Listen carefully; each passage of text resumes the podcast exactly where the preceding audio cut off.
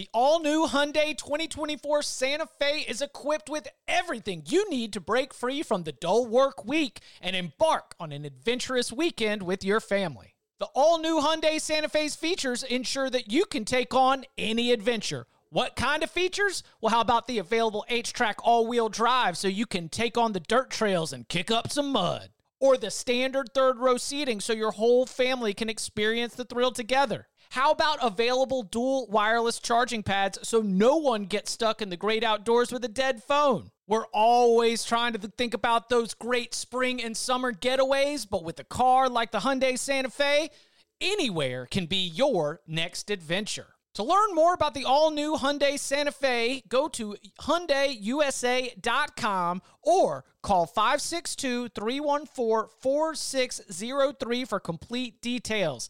Learn more about the all-new Hyundai Santa Fe at hyundaiusa.com or call 562-314-4603 for complete details.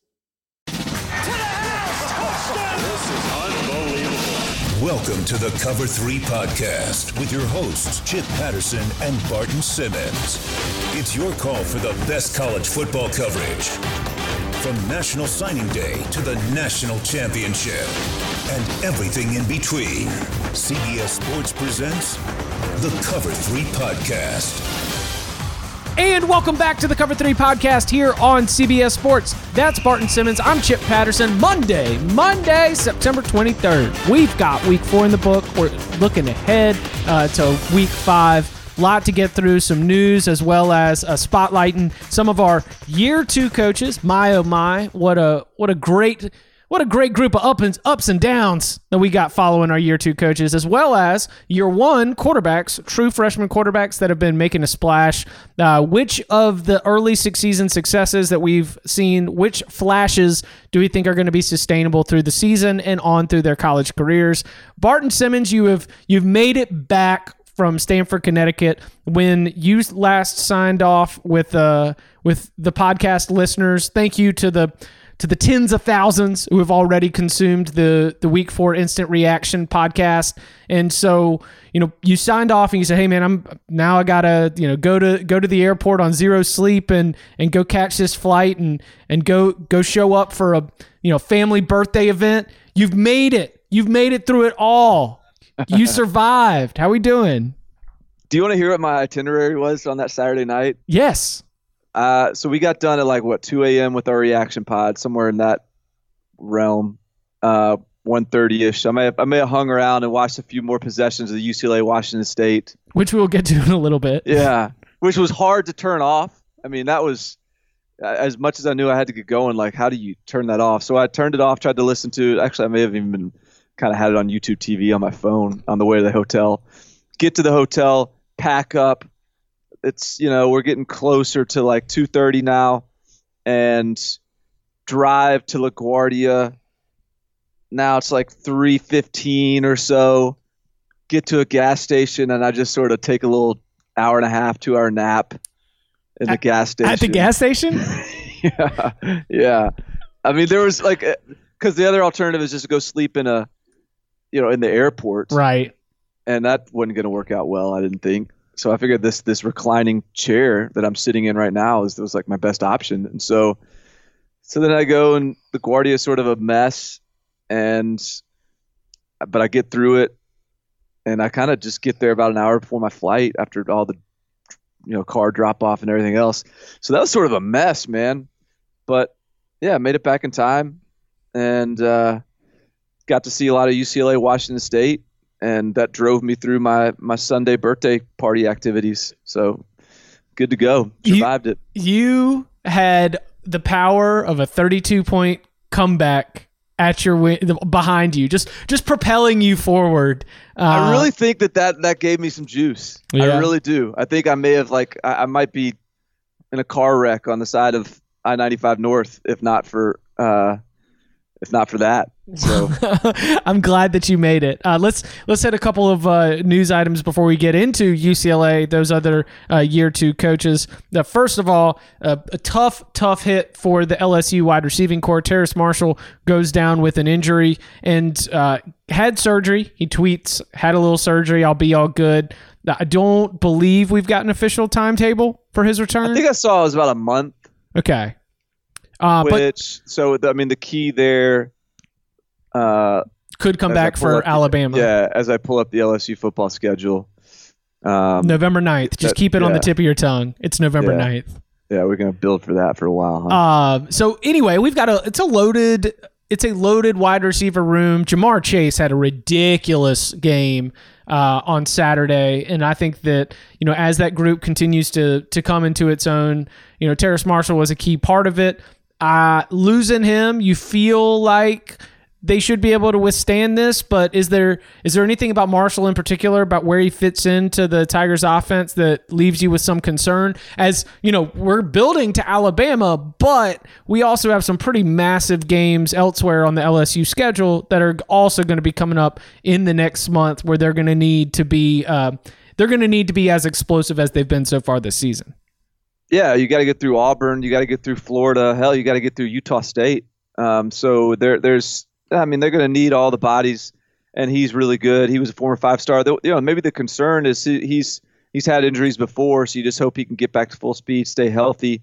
Um, there is, I think, really good young receivers in that room. Like that room is not just three and dropping off the cliff. It's it's three and deep.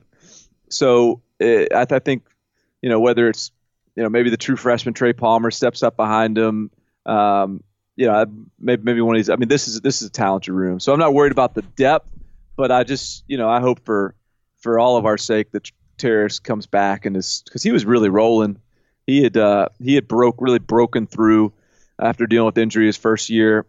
so um, I think, uh, uh, yeah, hopefully hopefully he's back full full go by by Bama. Four-star quarterback Bryce Young uh, was committed to USC. He's uh, you know a Mater Dei Los Angeles kid, and you know had everything going. USC was right there. Announces uh, a flip to, and he's actually a five-star for uh, for 24/7 Sports, four-star in the 24/7 Sports composite. Flips from USC to Alabama, and you know with you know, all of this coming uh, even in the on the heels of USC's big win on Friday against Utah, but as an indicator for what might be happening moving forward, is there anything to take away from Bryce Young's flip? And also, uh, do we know what kind of timetable he's going to be on in terms of when he's going to be uh, signing or committing? In in terms of you know, we're trying to look. All right, he's flipping from USC to Alabama. You know, how serious is this decision in your eyes? I think this is really significant. Okay, I think this is a big deal. Uh, first of all, it's tough luck for USC because he was already scheduled. Like he was, he was cool with the situation at USC. You know, go play behind JT Daniels for a year. Expect JT Daniels to be gone by after his junior season, and and then he steps in. Well, it's a little bit, and I think he's probably better than Kedon Slovis. He's probably better than JT Daniels, but it's a little bit when when JT Daniels goes down and Kedon Slovis looks really good, it changes things a little bit to think, all right, now I have to beat out Kedon Slovis, who's looking really good, understands the offense. You know, there might be an inclination to to give him first whack at it, and if I don't beat him out, then I got to sit for two years, and that that changes things a little bit. Whereas you look at Alabama and behind Tua, there is Mac Jones, who Bryce Young would, would, would I think certainly beat out, and Taulia Tagovailoa, who I think Bryce Young would also beat out. And so basically, it's ready made for Bryce Young to come in and start as a true freshman at Alabama. And and quarterbacks these days, I think, are actually smart to consider these things, the the, the depth chart. Like you're going to hear all the all the you know old heads in the media yell about transferring quarterbacks if you if you don't step into a situation where you got an opportunity to play. So so there's that, and I also think it's significant for Alabama because they they were going to have. I, I think they were going to have to really redefine themselves after this season. With Tua gone, I think that Mac Jones is fine, Taulia is fine, but those guys are not put. They're they're, they're the I, I think Are they more bus John? Are they more uh, John Parker Wilson and Greg McElroy than Tua Yes. Tagovailoa? Exactly, and Yeah. and and got the type. I mean, Alabama's won national championships with those those guys. So that's the point. Is Alabama was going to have to figure out a way to look a little different than they were than they have been. Not only that was Tua going to be gone, but they were going to lose at least two wide receivers, probably Henry Ruggs and Jerry Jeudy, to potential first round draft picks. Maybe DeVonta Smith too. Um, I mean, DeVonta Smith could absolutely go and get drafted high, but you know, I could see a scenario where he sticks around, is the guy next year, and he's the first rounder also. So, um, so there was just going to have to be this whole transformation of the offense. Well, now I, th- I think with Bryce Young coming, as much as as much success as we've seen among true freshmen that are this good, and he is this good, I think, I really believe that he can keep Alabama chugging along offensively in the same style that they have have started to build out. And and they can you know they don't have to to there's not the pressure that all right now their defense has to get back to whatever they're whenever they're ball in 2015 or whatever. Um, and their offense can still be this explosive pass friendly system that they've started to recruit to. So I just think this was a huge huge get uh, because I'm just not I'm not I wasn't super confident that Alabama could be the same national title favorite with the quarterback situation next year. And even though he's a true freshman, I, I kind of now I am confident that he can. Wow. He's the type of talent that can keep him going. Do you think is he going to enroll early? Yeah, he's expected to enroll early. Yeah. Sorry, USC. That stinks. Yeah. Yeah. And so, but look at it this way too. I mean, how wild is this? So, Clemson. I mean, he's he's the number four player in the country for us. He's the number two quarterback. Number three player in the country. The number one quarterback is DJ Uiagalelei, and DJ Uiagalelei is also out of Southern California. Rival St. John Bosco to Bryce Young's Mater Dei. They'll play each other in the regular season. Probably play each other in the state championship too, uh, like they did last year. And Bryce uh, DJ Uiagalelei is committed to Clemson. So Clemson and Alabama have got the top two quarterbacks, both out of Pac-12 country, both out of Southern California. You know, they're obviously the the dynastic one and two right now in some order, and they're just you know these court these type of quarterbacks don't come around every all the time, and the the two powerhouses just plucked them right out of the backyard of USC in the Pac-12. There is no uh when when you see this kind of recruiting news and you you you put it in a context like that it might not be Clemson and Alabama playing for every national championship for the next 5 years but that's the kind of stuff where you don't expect either of those to have any kind of drop off anytime soon No, yeah, exactly. I mean, that gives you, as you look at, all right, when does the, when does the cycle down start? When do the, when do they run out of a little bit of gas? I mean, with those two signings or commitments, they haven't signed yet, but with those two commitments, uh, I, I, I really feel like that's three more years of runway um, for these teams. And as I think about it now, so we've talked about the, it's the, it, to me it's the six and we'll see if that if the if the group changes. But to me, it's the six. It's LSU, um, Alabama, Clemson, Georgia, Ohio State, and Oklahoma as the six that are on a, a tier above. You know, Alabama and Clemson have their quarterbacks of the future. I think Spencer Rattler, I suspect, is a quarterback of that ilk at Oklahoma. Justin Fields, we've got for at least one more year after this. Um, and then I think Georgia and LSU, like those are the two. If you're talking about, you know, staying in that tier, I think those are the two that have to figure out what's their next step at quarterback, and particularly Georgia. I mean, Yeah. Georgia may have to find a, a grad transfer. I mean, because they need. I mean, that's they're they're in a, a little bit of a tricky spot there at the quarterback position, given what given what the again the other five in that in that elite upper crust of college football are doing at the position. Behind Jake Fromm. Like Jake Fromm took off for a scramble against Notre Dame.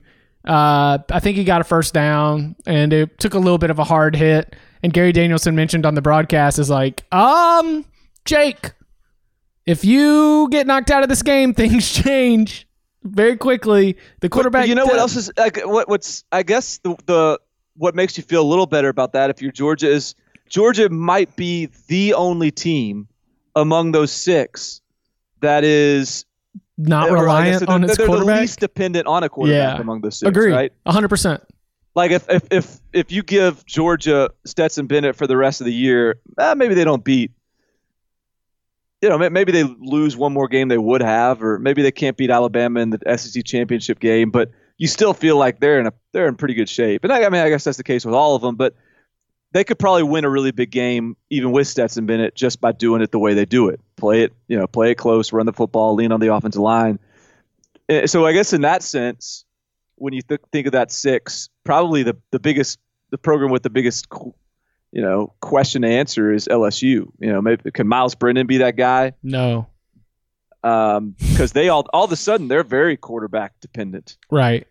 And that is- hasn't been the case. Yeah, Yeah. yeah. So then they, they've been so bad at evaluating and developing the quarterback position, and now all of a sudden, you know, they got a guy in Joe Burrow that's allowed us to look at them differently from an offensive standpoint, but it doesn't change their their history at the quarterback position. So that that might be the most interesting one to just sort of follow and track is is and, what they do.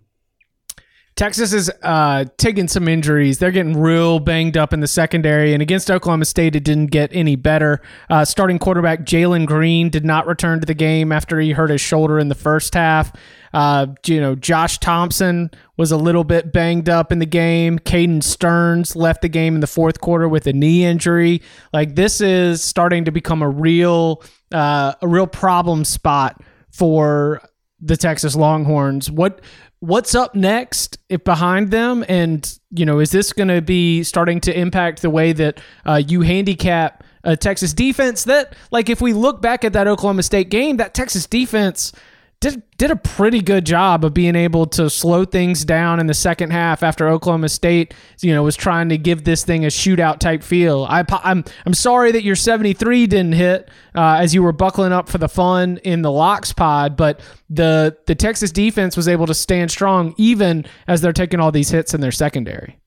Yeah, they, um, you know, I mean, they, there were some red zone stands, which is so critical. Um, but I and I think, I mean, the key there with the Jalen Green injury, and they're already a little banged up, and I, I'm not sure on the expected return on DeMarvion Overshown and B.J. Foster, but they've they're very banged up in the secondary, and I think the key is we're what three weeks away from Oklahoma. Yeah.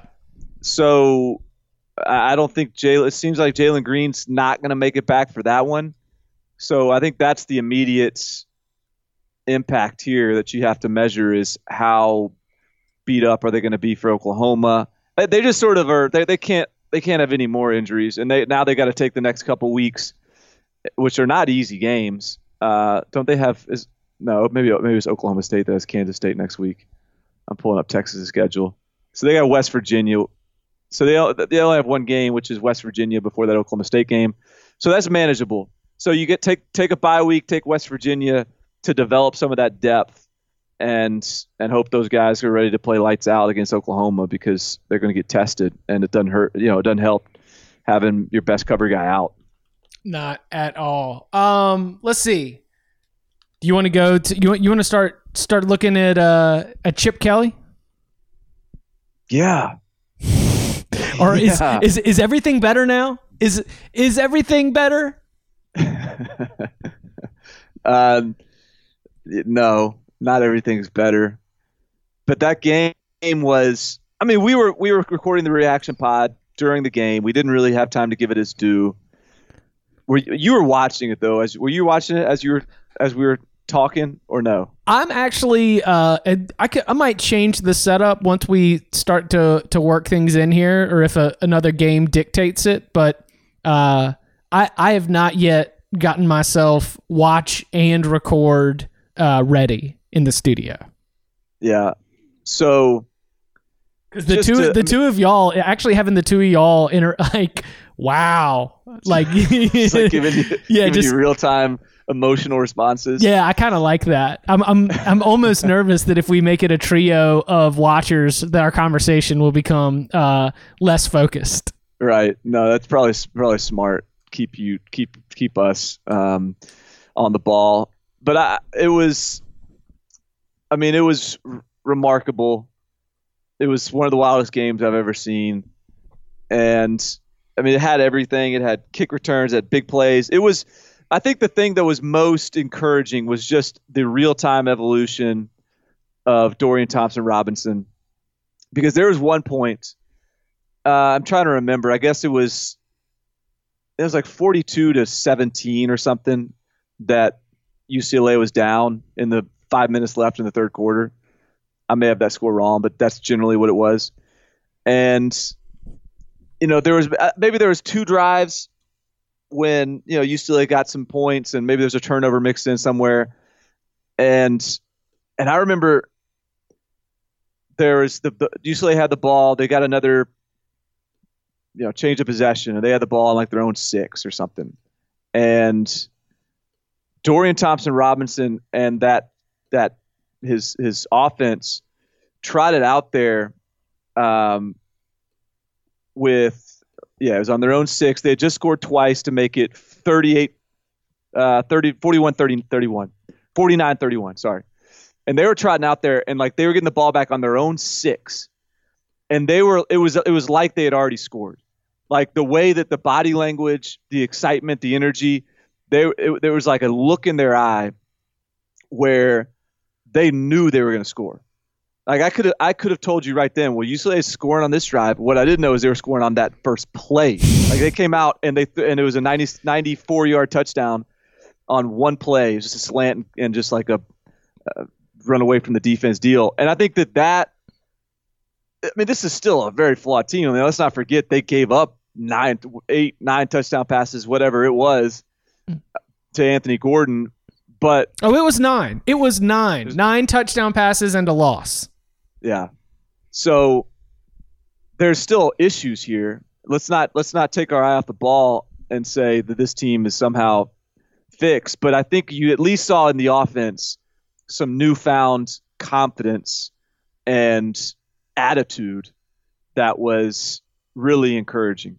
I think that um, Chip Kelly after the game in the post game interview was, you know, you know, blah blah blah. What does this mean? He was like, "Well, it means we won a Pac-12 after dark game."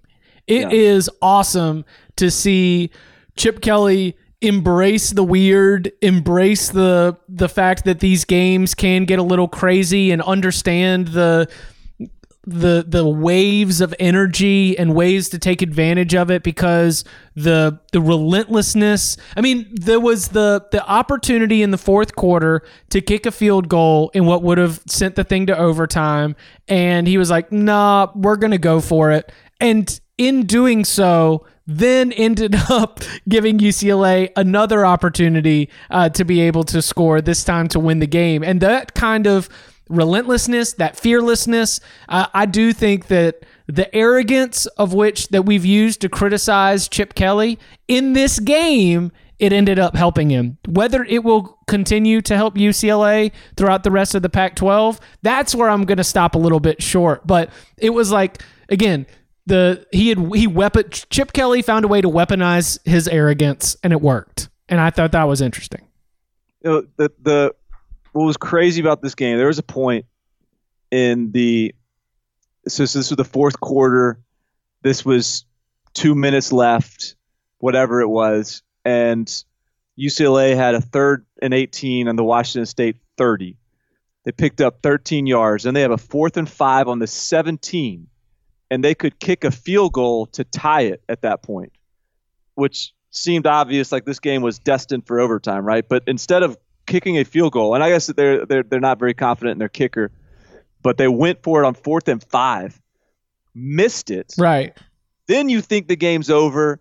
Then the very next play, Washington State fumbles the football, and UCLA it takes over, and then of, of course you know they're going to score then, and it was just you could see the emotion in Chip Kelly after that t- like game-winning score that was, I mean, just it, we're not used to seeing that. Um, for one, because not there's not a lot to celebrate, but for two, just because you know he's he's a pretty even keel guy, and I mean that I think I got to think that that meant a lot to this team just to find a way to win. Okay, so uh, loss at Cincinnati, loss to San Diego State, loss to Oklahoma. There is a way to frame each of those as not really being bad losses. San Diego State is one of the better teams in the Mountain West. Oklahoma, a national championship contender. Cincinnati, a contender to win a championship in the American Athletic Conference.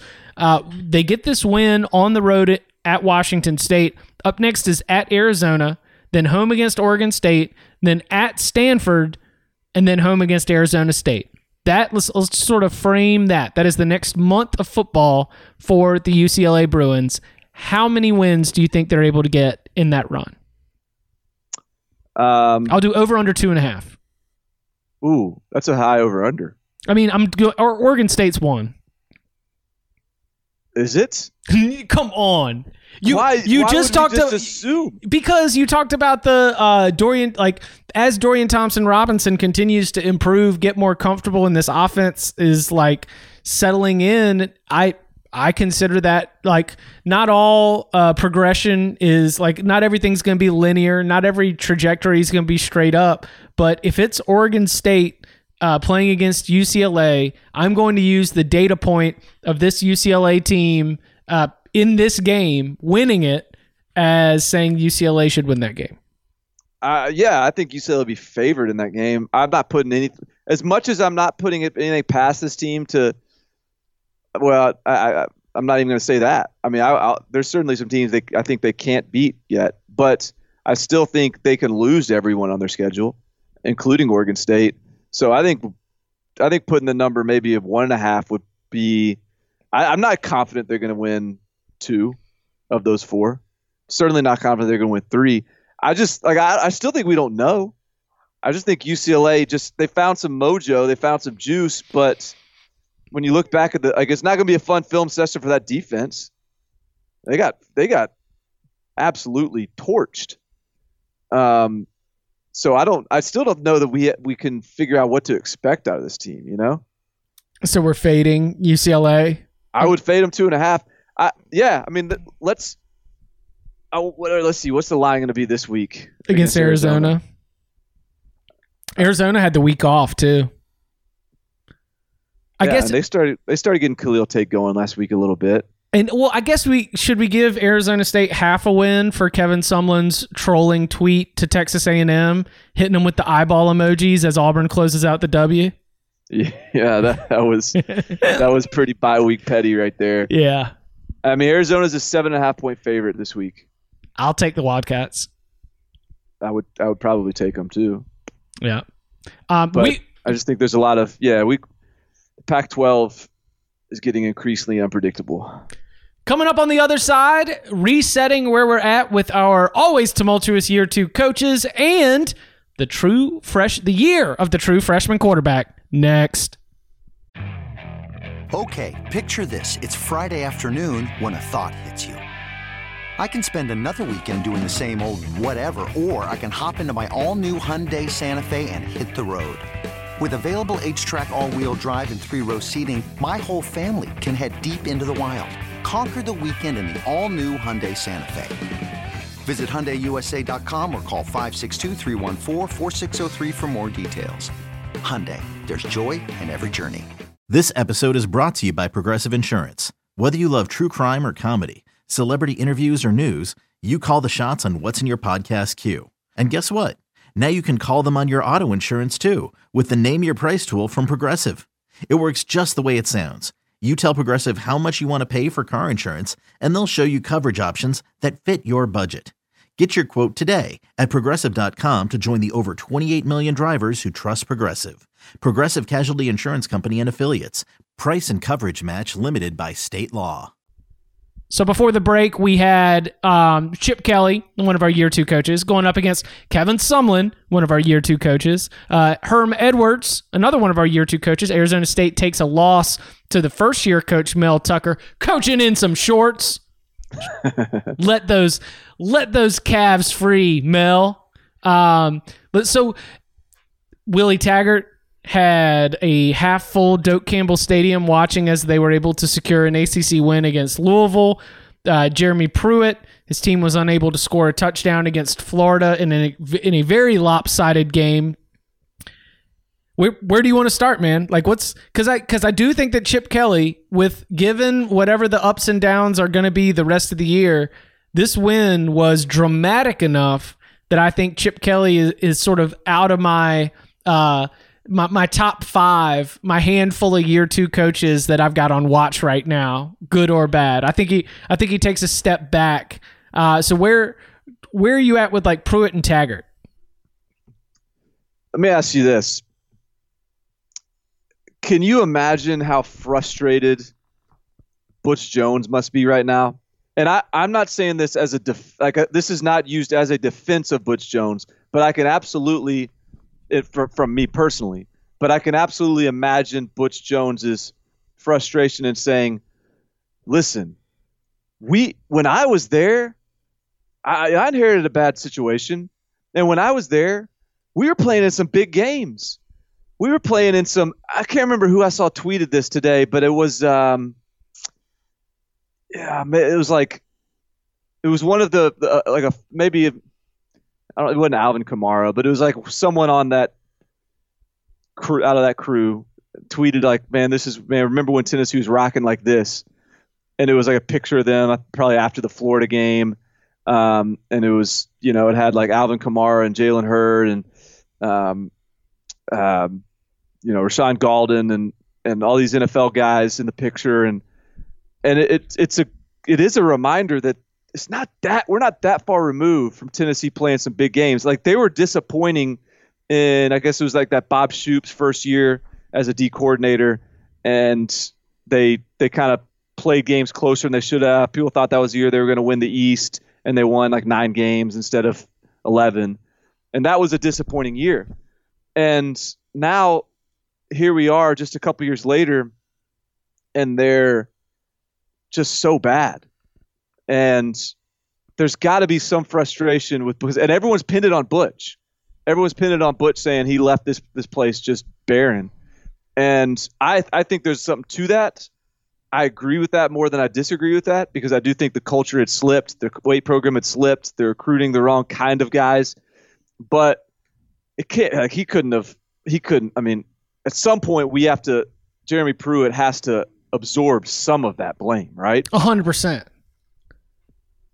This is a team that should be more competitive, and it shouldn't feel like, uh, like like there. This isn't a keep bumping our head against the ceiling. This is a we are trying to get off the floor team. Yeah. Butch Jones kept bumping his head on the ceiling.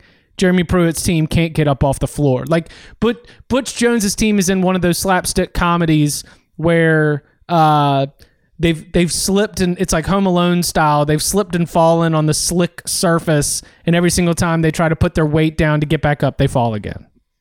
Yeah, like they're yeah. There's a bunch of marbles on the floor, and they're just spinning out on them. Right. Uh, I mean, I'm just look. I mean, so Butch, like there was 2017 four and eight. Obviously, was inexcusable, and so maybe that was the the, the beginning of a drop into a pit of despair. Uh, but nine and four before that, nine and four before that, like it wasn't horrible. And I actually, and like I said, I mean, I actually do think that Butch Jones is ha, bears a lot of responsibility for this. But I could just imagine, and there, like I think Football Scoop posted a story like why Butch Jones will be a head coach again, uh, which was just sort of a, a kind of a flimsy surface level um, argument for Butch Jones that probably Jimmy Sexton or someone told him to write, and I can see how Butch Jones could be sitting there in the Alabama staff room being like, "Man, don't don't blame me for that 34 to three loss. Right. You know, you better you, you better get my name out your mouth if you're going to lose in Florida 34 to three. Right. Right. Right. Right. And so it's probably somewhere in the middle. Butch probably deserves probably more blame than he's willing to give himself credit for.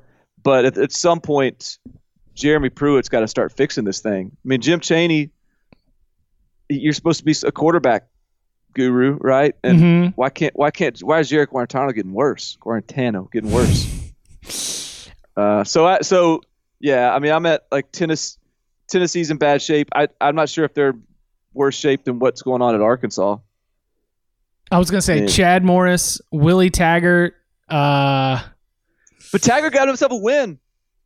Like if in the grand scheme of things, when you look at what's happening at Tennessee, and I mean Arkansas is obviously a little bit of a tier, but UCLA, um, I mean Florida State is being graded at a really high scale because you can't. I mean ULM ULM was a bad look, but I mean losing to Boise State, that's not the end of the world for Florida. It shouldn't be for Florida State.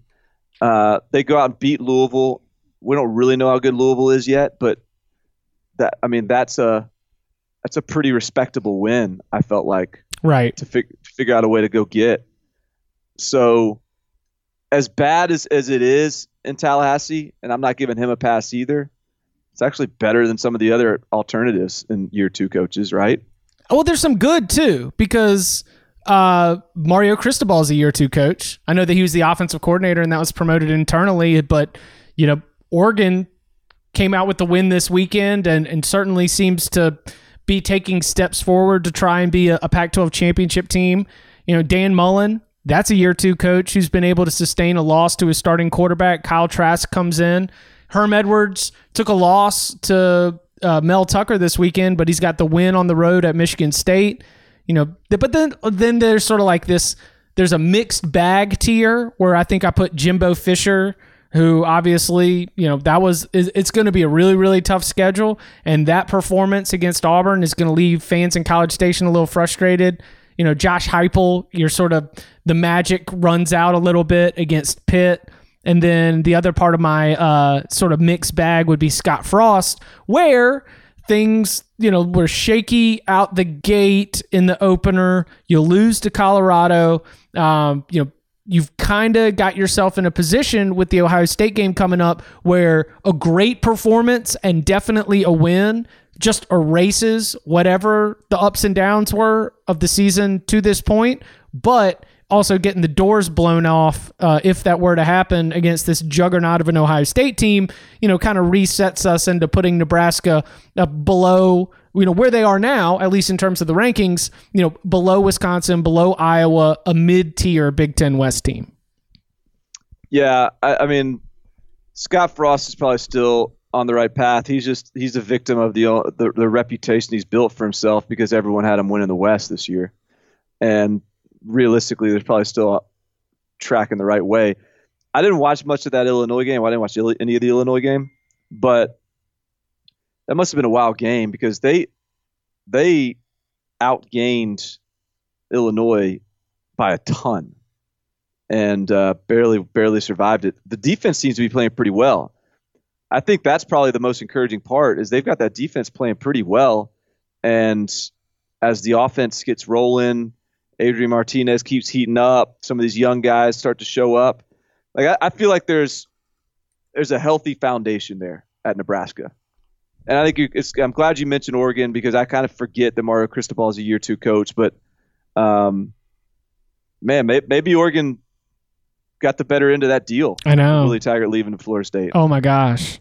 Like that's a that is Oregon fans got to be looking around and just just wondering if if the kind of the the dissension, not dissension, the the the behind the scenes sort of grinding of pieces and, and you know extra analysts coming in and uh, you know wh- whether the blame is going to fall on the assistants or who's calling the plays like there's there is uh there was some of that. Remember right out the gate, Willie Taggart gets hired by Oregon, then like a couple of assistants get caught up with the law, and there was so a little bit of trouble behind the scenes.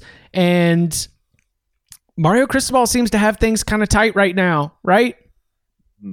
Yeah. Yeah. Um.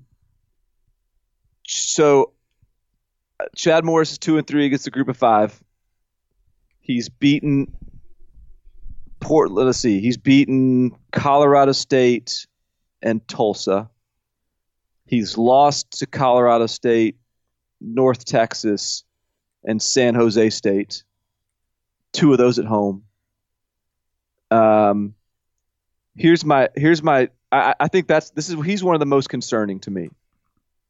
and part of it is be- because I think we're past the point in college football where a coach can come in and just start talking about playing fast and talking about how we're going to be the fastest team in the country and we're going to run more plays than anyone else and you know we're going to we're going to spread you out and like there was a time 5 years ago I mean more than that like there was a time when in like 10 years ago where that was really like whoa all right we're getting a hey we may not be getting the old school physical defense that we're used to seeing in the SEC but we're getting this offense this this zany offense that's going to be so tough to stop to stop. And Chad Morris is one of the innovators of that. And I think now that everyone's running it, and Chip Kelly isn't even running it anymore, but but we you see in Chip Kelly as a as a guy that hasn't been able to adapt effectively either. But like I, I get I get a little bit like hesitant when I hear a coach talking about how fast we're going to play Mm-hmm. and how fast because everyone does that now. So is that your stick? Like if you're like the stick should be much more, I think, big picture today than than sort of some some offense that's going to be t- you know tough on defenses uh, conditioning. You know, it, it, should be more about discipline and toughness and physicality because everyone's running this stuff. And so I think as we look up and lo and behold, they're not scoring 40 points a game because when what what they're doing is not something that the team they're playing hasn't seen before. And Right. so I think as we look around, I mean, the fact that Arkansas is not winning games in the SEC West wouldn't surprise me. But the fact that they can't beat San Jose State at home, that's a huge red flag for me for that program. What does Arkansas do? I, I mean, that's that's that's I don't know. I mean, hey, just uh, you, you dial in and circle the wagons and get better. I mean, that, that's what you do. Um, I don't know if it's time to start looking for another coach. I'm just saying, I there, I don't know that there's there's nothing about that program right now that's giving me a ton of optimism.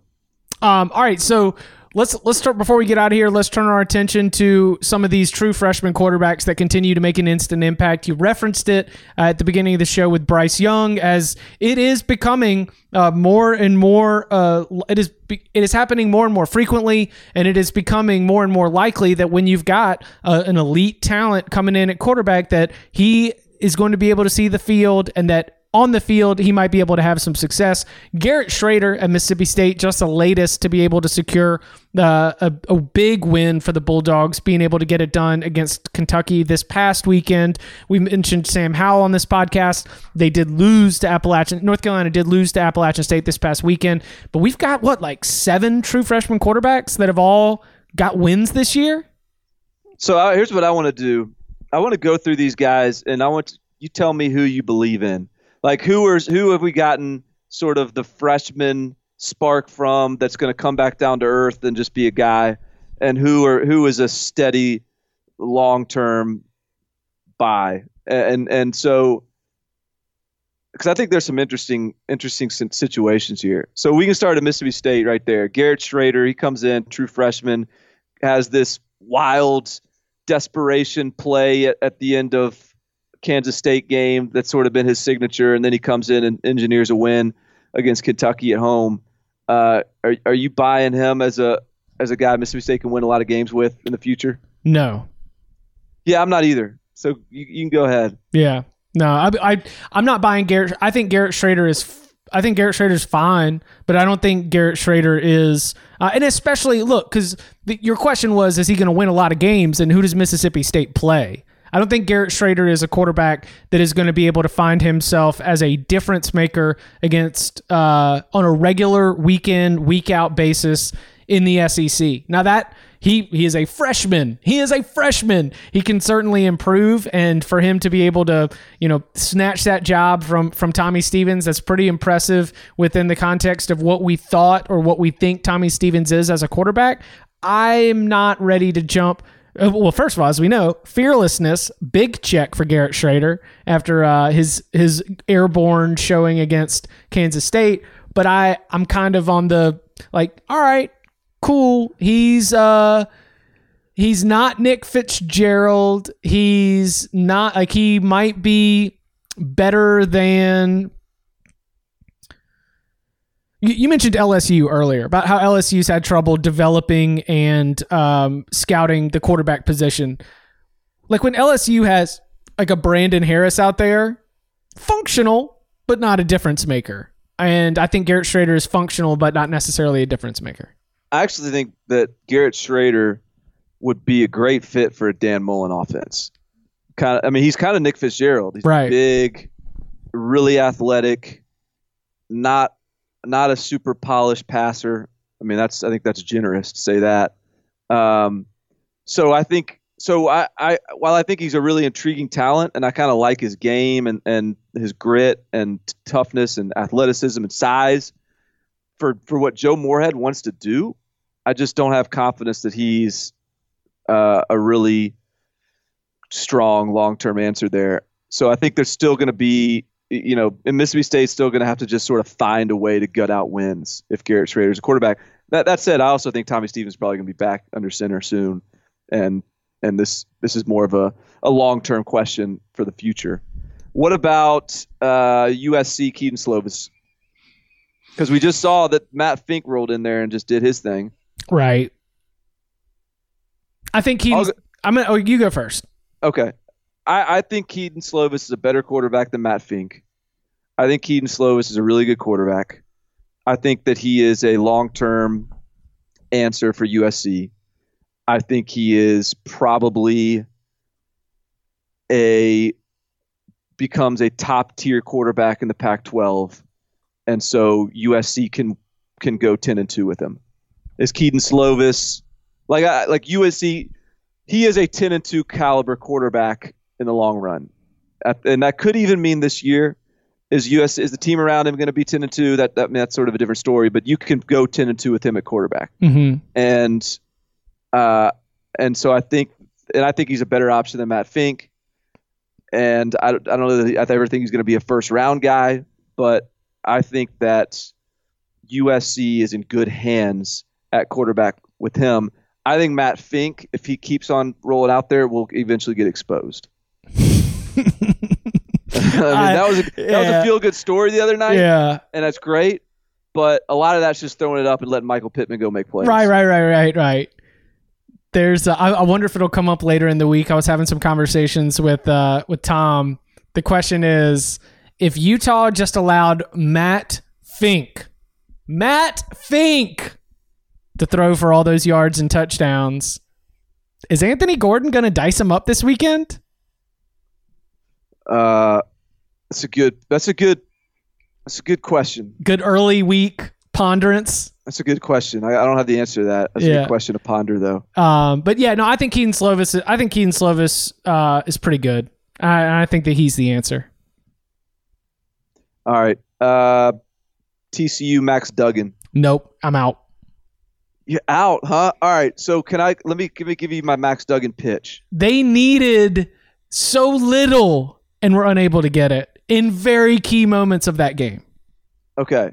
And granted, I didn't watch. You probably watched more of that game than I did, but and I know he had a really bad first half, and he warmed up in the second half. But I think that I think they started him, and I think that was a calculated start because they probably would have won that game with with Delton. I don't know about probably, but mm, I I've got a hunch they would have won that game if they just started Delton. And Max Duggan has come in off the bench, and he's sort of been a spark guy here and there. And I think that that was a calculated play to, to say, not that they're t- tossing this game away, but let let's let this guy grow against this group of five team because in the big games, th- we don't have a chance with Delton. This guy needs to be our guy, and so I I think he played small school Iowa football last year. He's a four sport athlete. He's not super experienced or polished. So I think you come in, you take your lumps with him, and the the the variance that he's going to provide is probably means that you know TCU doesn't win every game they're supposed to win the rest of the year, but I think he allows you to beat the big dogs if if he has if he if he's on one night. So I'm actually I'm actually good with Duggan, and I think he's going to be a I think he's going to be great. I think he's going to be a great quarterback for TCU, and there's going to be but it's going to be more about great moments this year as opposed to a great season. Okay. All right. That- you, you buying that? I, I'll listen to it. I just I'm T- TCU has given us so little, and then the like the one time that we're we're pulling the one time that I'm pulling up a seat and I'm like, all right, let's go. You know, you lose the iron skillet. so yeah, no, I'm I'm I, I I am going to wait to be sold on that. All right. Uh, South Carolina, Ryan Hilinski. In all the way in. Are you Yes. really? He wasn't great against Missouri, but you're asking for big picture stuff. I'm in on Hilinski. I'm not. I'm not really as in on Hilinski. I think I'm. I think there's a. I think he's caught in the grips of the South Carolina quarterback haze. Just sort of the fog. That Oh yeah, I was in on Jake Bentley as a freshman Carolina. too. This is what I Yeah, do. Yeah, Exactly. Fool me once, shame on me. Shame on you. Fool me twice, shame on me. I'm not going to fall for this again. Ryan Hilinski. I, th- I, look, I I think Ryan Hilinski is a quality quarterback. I think Ryan Hilinski is a SEC starter. I think Ryan Hilinski's potential NFL quarterback. But I think Ryan Hilinski is not going to fundamentally change the way South Carolina is viewed over the course of his career at South Carolina. I'm in.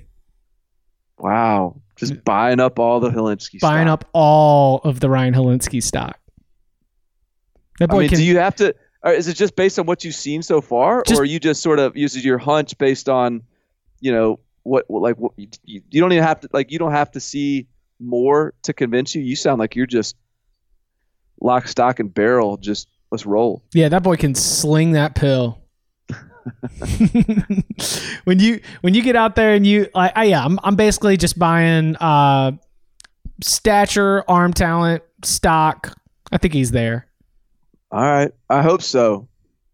Be, be you know, be fun to see him have a good, really good career. I just I think South Carolina has a way of uh, pulling mediocrity out of these guys for some reason. uh, US UCF Dillon Gabriel. So he got a little bit exposed, and I wonder, you know, because it's going to go two ways, right? Like either now uh, Pat Narduzzi and the Pitt defense have put some things on film that other teams will try and replicate. I don't know if other teams can necessarily replicate it, especially the ones that he's going to face in the American Athletic Conference. So I don't know if it becomes a huge deal, but he was not ready for all of the, you know, disguises and sort of the the coverage trickeration that they were offering. He they threw a lot of pre-snap looks at him, uh, kind of fooled him a couple times, and I think that that uh, that that was something that Dillon Gabriel was able to hang in, adjust to, get UCF back into that game. All that's to say, I'm still in on Dillon Gabriel. Yeah, I'm still in on Dillon Gabriel too. I still think he's he's got like some moxie that a lot of these guys don't have, and part of that is the offense he's running and just the you know the um, the dynamic nature of it. Uh, but i i still think he's going to have a a huge year, and I think UCF long term has a chance to stay on the very- you know the top of the group of five uh, totem pole with him. Uh, all right, Arizona State, Jayden Daniels. In. Yeah, man. Doubt him at your own peril. Yeah. Let somebody else take that. You know, I'll buy. I'll buy up any stock that is someone. Yeah, that anyone's sell. trying to get rid of for sure. Whatever price you want, you're selling it at. Give it to me. I, I think he's really good. He's he's already. He's he's played in big moments. They lost this weekend, but um, I, I just think he is. Uh, I think he's pretty special. Boise State, Hank Bachmeier. Not as in as I was coming off week one, so I guess I'm I'm gonna have to put it at a hold and maybe even a slight sell in case I bought too much. I'm not. I, I think he's. I think that uh, he's obviously the best option that they've got. You know, there was some excitement about him coming in. What was he, a four star prospect coming out of high school? Yeah. Probably one of the better quarterback prospects they've had there in a couple years. But uh, I still think the heart, I still think Boise State's offense under Bryan Harsin is going to, at its core, be a team that's going to be really, really good at running the ball. And for that reason, I don't know if I'm, I don't know if, you know, in this conversation among these quarterbacks, I don't know if I will be championing Bachmeier as, uh, as my, one of my top pick guys. Right. I mean, Bachmeier is just he kind of does it in a. It's not always going to be pretty. It's more about just getting the job done, and he's still going to get the job done. So I, I'm I'm a. I'm, I'm like I'm like you. I think that's you know I'm, I'm a hold I'm a hold on Bachmeier, but I, I think he's a good player. Uh, Sam Howell, UNC. come on, come on. What, what do you think? Are you kidding? Sa- Sam, I don't know how to slide. How? Sam, I just been scoring all these touchdowns my whole career, so I've never had to take a slide. How? Mr. Clutch? Yeah, I'm in on Sam Howell all the way in. all the way that in. dude's that, that yeah that dude's a rock star. He's a gamer. Uh, yeah, he is a gamer, big moment guy. Um, I mean, what like that's that's just such a relief if you're like if you're Mack Brown, if you're UNC fan, to know all right, first year under Mack Brown, we have our quarterback. Whew. All right, we don't have to worry about this stuff anymore. We got our quarterback. Let's keep recruiting guys to give us depth, but figure out everything else because we got our guy. mm-hmm. Um, last one I got, unless I'm forgetting somebody. Auburn's Bo Nix.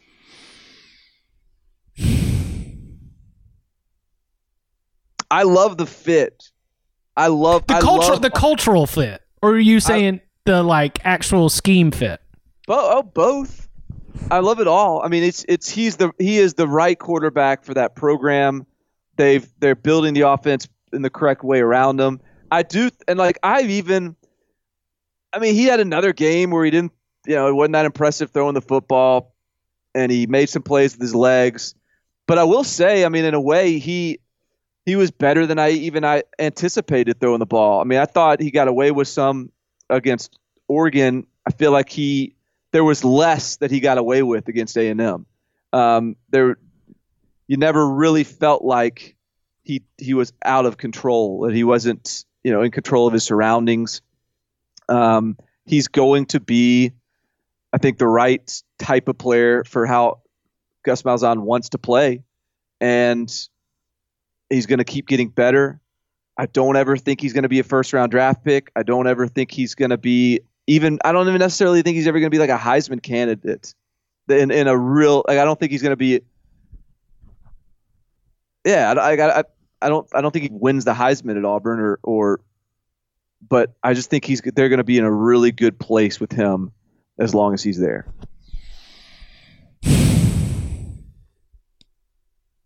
I mean, it's so he's a cultural fit. He's a schematic fit. He just how, how much do we put it at Bo Nix's feet? The fact that that team just doesn't have a passing game. That they are a one, they are as one dimensional as Georgia Tech. Old uh, Paul Johnson, Georgia Tech. Uh, I mean, Bo Nix deserves some of the blame for that, but I think part of it is intentional. They're not, and I don't even like their pa- their passing offense isn't really one that. When do they ever have a passing offense at Auburn? They tried to get it going with Jarrett Stidham. They, They- tried, yeah, and it didn't. It didn't get going. and it didn't If get going. Yeah, they have a. They Carry have a on shot John. Kerryon Johnson was the one they they tried to get a passing offense going with Jarrett Stidham, and uh, remember Clemson's defensive line just gobbled him up in that like week two game, and Yeah. Gus Malzahn's like, all right, well you know what, uh, we're just gonna let Kerryon do this. Yeah, they they run the ball and they take shots. And right now they're not even don't, don't even seem like they're really trying to take shots. And that's okay. I mean, I think I think Bo Nix will eventually develop into a quarterback that they can do more with, but I think it's I actually I mean I put a little bit more of that on just the the the makeup of the offense, the design of it. It's there's not it's not really a get your quarterback in a rhythm kind of offense. And because of that, I think Bo Nix will. You know, he'll get more comfortable taking those shots, and he'll get more comfortable throwing. They'll, they'll get more comfortable with him throwing it around some, but it's always going to be that run game, and I think it's, it's a lot of it's going to be him making plays with his legs. So I, I'm I just think yeah I think the I think it fits I think it works. I agree. Uh, who's who's your who, who's your Garrett Shrader, Kedon Slovis, Max Dugan, Max Duggan, Ryan Hilinski, Dillon Gabriel, Jayden Daniels, Hank Bachmeier, Sam Howell, Bo Nix. You gotta you got you're you're starting your program. You got to draft a, a freshman quarterback. Who you taking? Sam Howell. I'm taking Jayden Daniels. We'll see. Yeah. We'll see you on the field. See you out there. he is Barton Simmons. You can follow him on Twitter at Barton Simmons. You can follow me at Chip underscore Patterson. Barton, thank you very much. Deserve.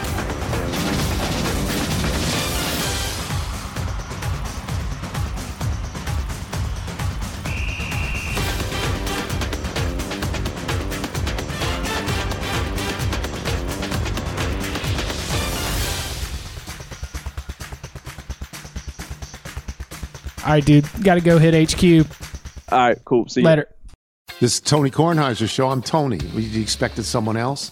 So, what exactly is the show about? Hmm, I don't know. It's a sports show nominally. Football's over, but we're finally at a point where things matter in college basketball, and baseball season is on deck. Greatest three words in the English language pitchers and catchers. We have some of the best voices come on and explain what matters or what makes an upset, like Ryan does. Nine over eight. No, that's not an upset. No, yeah, it is, Bob. And if you're lucky, I might just tell you about my search for discounted sleep pants or my worries about what my dog just ate. Listen on the Audacy app or wherever you get your podcasts.